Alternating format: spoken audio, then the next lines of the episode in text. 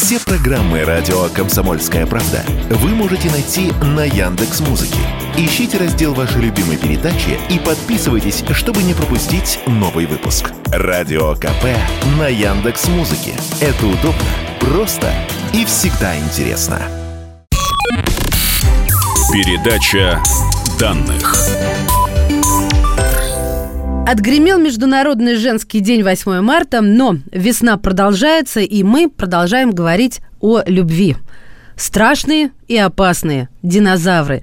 Ну как-то ведь продолжали свой род, размножались, а значит находили пару, проявляли, я допускаю, симпатию. Семейный выпуск передачи данных приветствует палеонтолога, популяризатора науки, научного консультанта Ярослав Попов сегодня вместе с нами. Здравствуйте, Ярослав. Здравствуйте. Правильно ведь рассуждать, что если бы были дети, точнее не если бы бы, а да, а если были дети, то и особые отношения тоже были. Нет, сложно, конечно, представить э, звера ящера, э, которые нежно трутся друг об друга носами или шеями, но мне кажется, что поделать придется как-то постараться.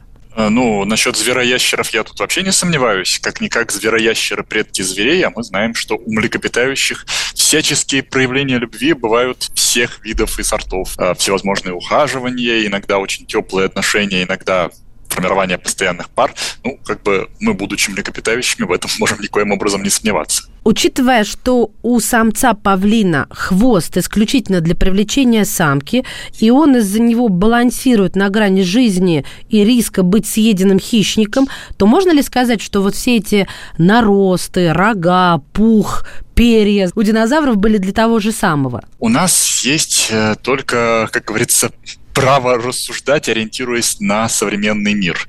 Мы видим, что в основном эти странные структуры, они как раз э, связаны как-то вот с любовью, если можно так выразиться. Но правда есть, конечно, исключения. То есть насчет некоторых, например, динозавров есть подозрение, что, возможно, какая-нибудь там особая форма, допустим, пластин, или же там, не знаю, какие-то особые гребни могли еще служить для определения того или иного конкретного вида. То есть, когда, например, на одной территории обитает очень большое количество каких-то близко родственных существ, э, мы часто замечаем, что они достаточно резко друг от друга отличаются. Ну, например, те же птицы сейчас там могут выглядеть абсолютно одинаково, но петь какие-то разные песни. Или же могут там, не знаю, резко отличаться какой-то окраской, иметь какую-то полосочку или еще что-то. А, как пели динозавры и пели ли они какие-нибудь песни, мы судить не можем. А вот когда мы видим несколько рядом э, динозавров, очень похожих, очень близких родственников, но при этом с резко различающимися какими-то внешними вот структурами или шипами, ну, можно предположить, что это еще вот какое-то вот видоопределение играло. Но насчет роли для любви многих-многих структур тоже сомнений особых не возникает. Тем более, как вы справедливо заметили, иногда эти структуры даже могут быть абсолютно бесполезны или даже вредны организму. Есть даже такое в в науке представление о том, что некоторые организмы специально максимально делают какие-то неудобные себе структуры, как там невероятные рога, которые будут за все ветки цепляться, или вот тот же хвост павлина, который 100% снижает его выживаемость, чтобы вот как раз показать самке, насколько же он хорош. То есть, если я там себе навешал кучу рогов, у меня там во все стороны перья торчат, меня видно за 3 километра, и при этом меня все еще не сожрали, ну, значит, я такой самец молодец, что у меня гены просто ого-го какие. Именно со мной-то, собственно говоря, и стоит продолжать род. Самец молодец, я возьму это на вооружение. Ну, и что касается динозавров, у них так много всяких разных структур. И, кстати, часто они действительно такие вредные заведомо, что нам тоже кажется, что это во многом связано именно с полом. Вот, например, даже хищники некоторые известные там, с рогами какими-нибудь или еще с чем-то. У некоторых, например, какие-то огромные гребни, например, того же монолофозавра. И причем как бы совершенно очевидно, что этот гребень полностью перекрывал расстояние между глазами и таким образом лишал его возможности видеть объем. А это как бы самое необходимое для охоты. Ну, как бы если он охотник, то ему неплохо было бы оценивать расстояние до жертвы. То есть это тут как раз пример того же павлиньего хвоста. То есть он специально себе как бы навредил, специально сделал себе такую неудобную структуру, чтобы вот доказать всем, что именно он достоин Самый, самый главный самец молодец. Да. Слушайте, я, знаете, о чем подумала, когда готовилась э, к разговору с вами? А вот, допустим, два динозавра по 60 тонн каждый. Как они сражались-то за самку? Это ведь чревато для окружающей среды.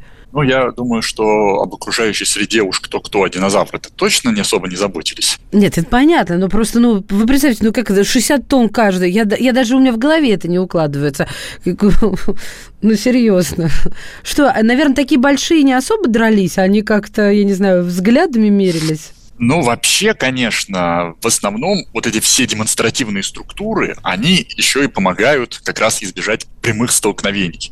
То есть, когда мы видим тоже, что у ящеров целая куча всего там торчит во все стороны, то можно представить себе, что, наверное, вот он как раз там приходил, как-нибудь там головой помотал, все остальные просто сразу в шоке отпали, ну, а те, кто не отпали, там, не знаю, все девушки, наоборот, тоже в обморок попадали. Но, с другой стороны, все-таки есть прямые доказательства того, что реально динозавры сталкивались. И вот далеко не факт, что это были какие-то там дележки территории или, там, не знаю, битва за добычу. Во многих случаях, например, у самцов огромное количество травм, причем от таких же динозавров, и это как раз очень даже вероятно все-таки э, следы именно таких столкновений. У тех же, там, например, анкилозавров недавно было доказано, что их огромная колотушка на хвосте нужна была не для защиты от хищников, а в первую очередь именно для внутривидовых э, столкновений. И найдены, собственно, травмы у этих бронированных динозавров на телах. Та же история, допустим, с рогатами. Тоже есть травмы от рогов, там поломанные рога. То есть тоже доказывает, что рога не просто так торчали, что все-таки самцы устраивали битвы за самок. Представить себе это, может, и сложно, но было.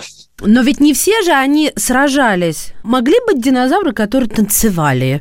Ну, знаете, я не знаю, там брачные танцы. Вон как, тетерева на таковище где-нибудь друг с другом. Ну, безусловно, ну куда уж без этого. Другой разговор то, что, как обычно, с такими-то вещами еще сложнее как-то разобраться. Потому что следы от травм мы найти можем. Какие-то рога, мы их видим. А вот танцевали они, не танцевали, песни пели, это уже лишь нам остается ли гадать. А раскрас, как у калибри, а вот эти перышки, а вот эта лапочка маленькая какая-то, ну кому там драться? Это, знаете, как та маленькая собачка, которая думает, господи, главное не умереть. Так вот я и про этих же тоже динозавриков маленьких, им же самый раз танцевать. Или они тоже боевые ну, были? Ну, наверняка, наверняка не. Ну, я думаю, что среди больших и среди маленьких э, было, были всевозможные танцы. Ну, если говорить о песнях каких-то, мы, например, знаем утконосых динозавров, у которых шикарные гребни. Там внутри множество трубочек, это резонаторы, и вот понятно, что они трубили. Но если уж ты можешь трубить, то явно совершенно в первую очередь ты будешь трубить о любви, а уже во вторую очередь, там, не знаю, об опасности или еще о чем. Класс. А, так что они, скорее всего, какие-то были музыканты. А, например, известная из э, Соединенных Штатах такая очень странная следовая дорожка вот каких-то тернозаврит. Ну, вряд ли прям непосредственно тернозавры, их там полно всяких разных было. Может, какой-нибудь альбертозавр или что-то в этом духе. Но э, вот какие-то тернозавриты, и они очень странные действия проводили. То есть они туда-сюда ходили, вот как-то вот так вот скреблись лапой, как будто бы строили гнездо, но при этом никакого гнезда рядом нет. И вот есть предположение, что это как раз следы вот таких каких-то брачных танцев. То есть они, видимо, там расхаживались туда-сюда, как-то там приседали, лапкой скребли, и вот если ты все движения правильно сделаешь, то все будет хорошо. Вот недавно вышел фильм э, «Доисторическая планета», и там было показано вот такое, конечно, тоже гипотетическое представление о танцах э, э, такого рогатенького динозавра. То есть он там тоже хищник, э, вот с такими маленькими лапочками очаровательными. И вот все думали, зачем ему эти лапочки могут быть понадобиться.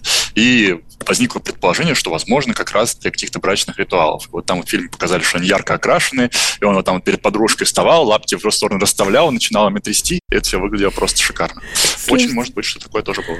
Раз вы вспомнили про тиранозавридов, а что скажете про символ парка юрского периода тиранозавра Рекса? Я напомню, уважаемые слушатели, плотоядный динозавр 14 метров в длину, от 5 метров в высоту, вес 18 тонн.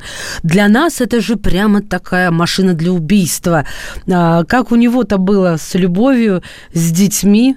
насчет 18 тонн этого все-таки погорячились. Максимум 11 дают сейчас по современным оценкам. А Википедия вражеская меня подвела. Исправлюсь. 11 договорились. Спасибо большое, Ярослав. Тем не менее, наш любимец а, ну, что можно сказать? Ну, скорее всего, какие-то ритуальные танцы танцевал, мы уже выяснили.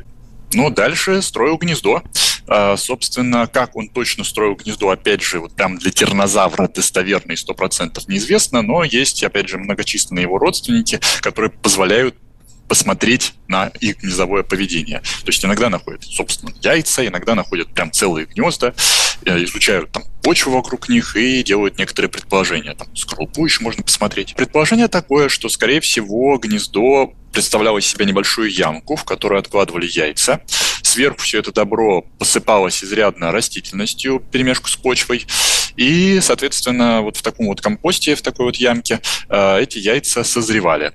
Представить себе, что тернозавр там сидит на гнезде и как-то и греет, это практически нереально не потому, что он был холоднокровный, скорее всего, все-таки теплокровный по современным данным, но просто из тех соображений, что он эти яйца, скорее всего, раздавит. Все-таки яйца-то относительно тиранозавра были мелкие, всего 30 сантиметров. Но вот в этой э, ямки, посыпанные травкой, они были при постоянной температуре, тем более, что трава э, во время гниения выделяет большую температуру, э, и, соответственно, у нас идет такой естественный подогрев. А потом эти малыши вылуплялись и, скорее всего, некоторое время оставались с родителями. По крайней мере, есть такие а, интересные данные, когда нашли на теле а, жертвы какого-то утконосого динозавра, следы от зубов как крупных тиранозавров, так и такого подростка, причем, скорее всего, где-то ему было 4-5 лет. То есть это получается, что прям семьей такой охотились? Да, возможно, возможно. Но это не сто процентов, но есть такое предположение. Но, а опять же, по многочисленным данным, которые у нас есть сейчас по тераподам, по хищным динозаврам, скорее всего, большинство из них были в той или иной степени все-таки заботливыми родителями. То есть гнезда охраняли и, скорее всего, какое-то время еще оставались с малышами. Мы прервемся на несколько мгновений и вернемся в эфир. Говорим о семье, о динозаврах и кто из них уходил в отпуск по уходу за ребенком. С нами сегодня на связи палеонтолог Ярослав Попов. Передача данных. И снова здравствуйте. Это передача данных у микрофона Мария Баченина. А в гостях у нас сегодня палеонтолог, популяризатор науки, научный консультант 3D-динопедии Ярослав Попов. Ярослав, мы с вами подошли к щекотливому моменту. Думаю, многие сейчас впервые вообще задумаются о том, что динозавры тоже спаривались. Этот процесс, а, как я выяснила, благодаря вам, больше походил на спаривание а, не птиц, а крокодилов. После этого знания я отправилась смотреть научно-популярный фильм, нашла там отрывок о том, как спариваются грибнистые, одни из самых крупных на планете крокодилов. И сейчас я буду делиться со слушателями. Друзья, я под сильнейшим впечатлением объясню, почему. Все происходит как в замедленной съемке. Во время ухаживания они пускают в друг друга пузыри. А самец гладит самку своей когтистой лапой по ее шипастой спине. Они кружатся. И все это выглядит, ну, настолько не нежно, изысканно и деликатно. И представьте теперь, все вспомните эти зубы, да, вот эти вот друг на друга залезающие ужасные зубы, да. Но видно сразу, это любовь. У динозавров, у динозавров тоже мы можем допустить некую нежность, но вот я полагаюсь на ваши ощущения. Я понимаю, что они записок не оставили любовных для наших ученых. Тем не менее, вот э, когда много-много читаешь, смотришь, изучаешь, все равно приходят некие вот эти ощущения. Я в это верю. Ну, как вы уж правильно сказали, здесь, к сожалению, приходится ориентироваться только на, опять же, современных животных и на наше представление. А динозавры вот как обычно, пытаясь понять какое-то поведение, которое мы проверить не можем, как мы действуем, мы смотрим на ближайших живых родственников. Ближайшие живые родственники – это крокодилы с одной стороны, птицы с другой стороны. И у тех и у других мы наблюдаем достаточно сложное поведение, в том числе брачное поведение, и в том числе проявление вот всевозможных нежных чувств. Поэтому я бы лично динозаврам бы совершенно бы в таком не отказывал. Уверен, что тот же какой-нибудь тернозавр мог быть со своей партнершей очень нежным и ласковым. Ну, а уж а во всяких там растительно явных динозаврах и говорить нечего. А вообще ученые как-то, когда изучали строение тела, поняли, что оно больше похоже в половой своей системе на крокодилью? Ну, опять же, самой половой системы ни у кого, конечно, не сохранилось. Но есть, правда, такая штука, как пситокозавр из Китая.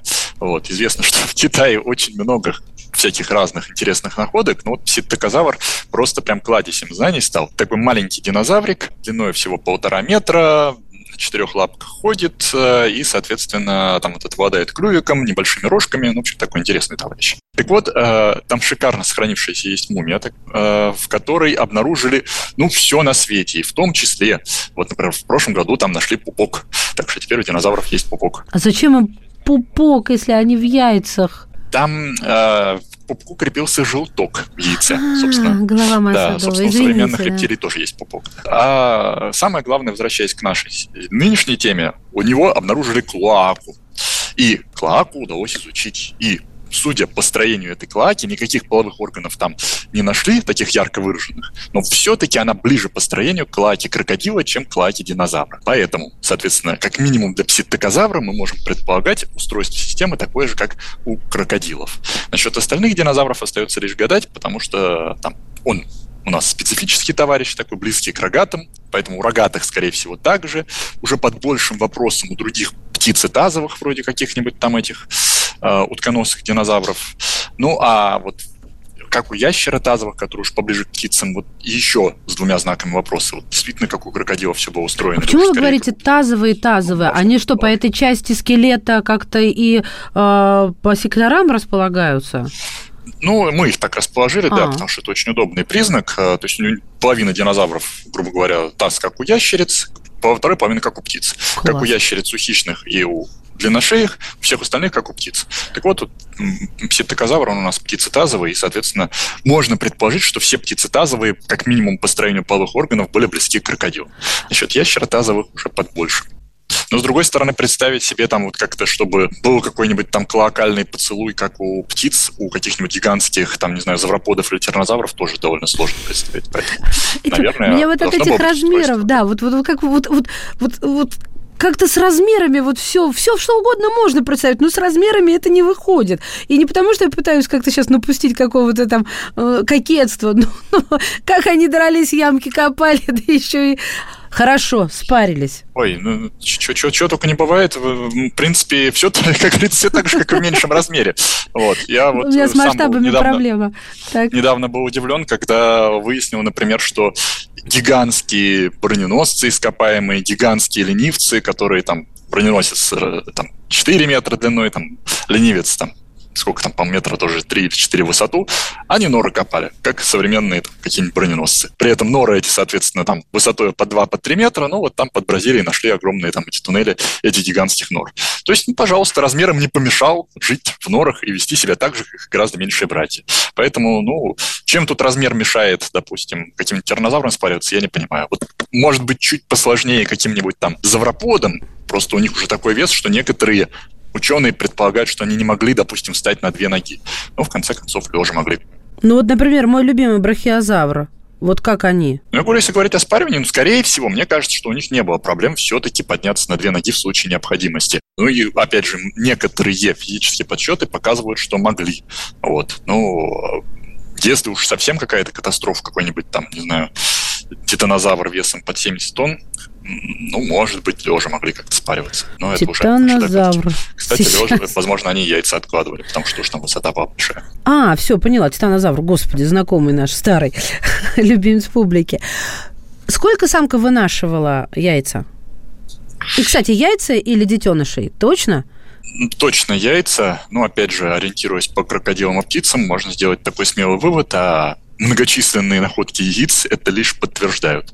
И есть, допустим, яйца внутри самок находили, а вот так, чтобы прям внутри какой-то был детеныш, такого не было ни разу. Другой разговор, то, что яйца, оказывается, были чуть разнообразнее, чем у птиц, в том смысле, что были и динозавры с кожистыми яйцами. Вот. То есть они откладывали не только со скорлупой, но и вот такие вот мягкие. Mm-hmm. А, но, но все-таки яйца в любом случае. А что касается вынашивания, ну, здесь, опять же, очень сложно сказать для большинства животных, э, но, скорее всего, там это где-то было от месяца до трех. Ничего себе скорости. Я, я думала, что там все гораздо-гораздо дольше, потому что он же должен родиться таким подготовленным. Яйца-то маленькие даже у самых больших динозавров яйца крошечные, поэтому там как бы супер длинного созревания зародыша вот э, собственно, не было. Все примерно такая же, так же, как у птиц. Вы в процессе нашего разговора упомянули, что по последним данным тиранозавр Рекс, скорее всего, был, э, соответственно, не холоднокровным. Осмелюсь спросить, они млекопитающие или все-таки нет? На всякие пожарные, а то вдруг уже выяснили что-то, а мы не знаем. Не, ну, конечно, они никоим образом не млекопитающие, раз уж на то пошло, они скорее птицы. вот, если уж с кем-то их сравнивать. Птицы у нас тоже теплокровные и не жалуются. Но э, молоком они детенышей точно не кормили, никаких желез там не было, кожа была все-таки либо уж просто сухая с перьями, либо уж покрытая чешуей, но никоим образом не с многочисленными железами, как у нас. То есть от млекопитающих они ушли очень давно и очень далеко. Вы как-то раз рассказывали о том, что они откладывали, ну, некоторые виды динозавров откладывали яйца рядом с гейзерами, то есть соображали, где тепло и что это говорит нам об их интеллекте? А, но я не думаю, что это конкретно этот факт говорит нам что-то большое именно об интеллектуальных способностях. Скорее всего, это все-таки как-то было запрограммировано на уровне инстинктов. Возможно, конечно, какая-то там доля обучения и была у этих всяких динозавров, но, опять же, если мы будем смотреть на тех же птиц, которые, скорее всего, близки к динозаврам, мы видим, что у них практически все запрограммировано. Вот очень мало птиц, которые как-то вот а, прям вам многому могут обучиться. В основном это все вот там одна программка переключилась на другую программку, на третью программку, и вот так все поведение устроено. А у динозавров, скорее всего, было примерно то же самое. Но вообще с интеллектом у них было, видимо, не так все плохо, как думали раньше. По крайней мере, есть вот новые данные, а хитрым способом посчитали количество нейронов в мозгу у тиранозавра. Вот это буквально в начале этого года статья вышла. И оказалось, что количество нейронов у тиранозавра сопоставимо с количеством нейронов э, бабуина. То есть неожиданным образом динозавры так вот резко поумнели. Есть тут, правда, вопросы к методике. Да, бабуин-то не самый дурачок будет, учитывая, да, да, что, в принципе, обезьяна-то, в общем-то. Да, так что, ну, есть вопросы там к некоторые к этой методике, не все специалисты с этим согласны, но в целом то, что динозавры были не глупее крокодилов, это точно. Но, опять же, динозавры разные. Есть там, допустим, диплодок, он может быть и поглупее крокодила, но среднестатистический динозавр был как крокодил или умнее. Ну, а некоторые вот по интеллекту могли уже соответствовать э, многим птицам. За, за попугая или там за ворона не скажу, но уж как минимум там до уровня чайки должны были дотягивать. А крокодил он глупый или умный? А, ну, опять же, с чем сравнивать? Принципе, у крокодилов довольно-таки сложное поведение, но, с другой стороны, опять же, все-таки в зеркале он себя не узнает. Логарифмические уравнения не решает, да. Ну, знаете, гладить так самку по спине – вы посмотрите, уважаемый, как он гладил самку по спине, и мне все равно, узнает он себя в зеркале или не очень. Ярослав, спасибо вам огромное. Благодарю вас. У нас сегодня в гостях был палеонтолог, популяризатор науки, научный консультант Ярослав Попов. От всей души вам большое спасибо. Передача данных.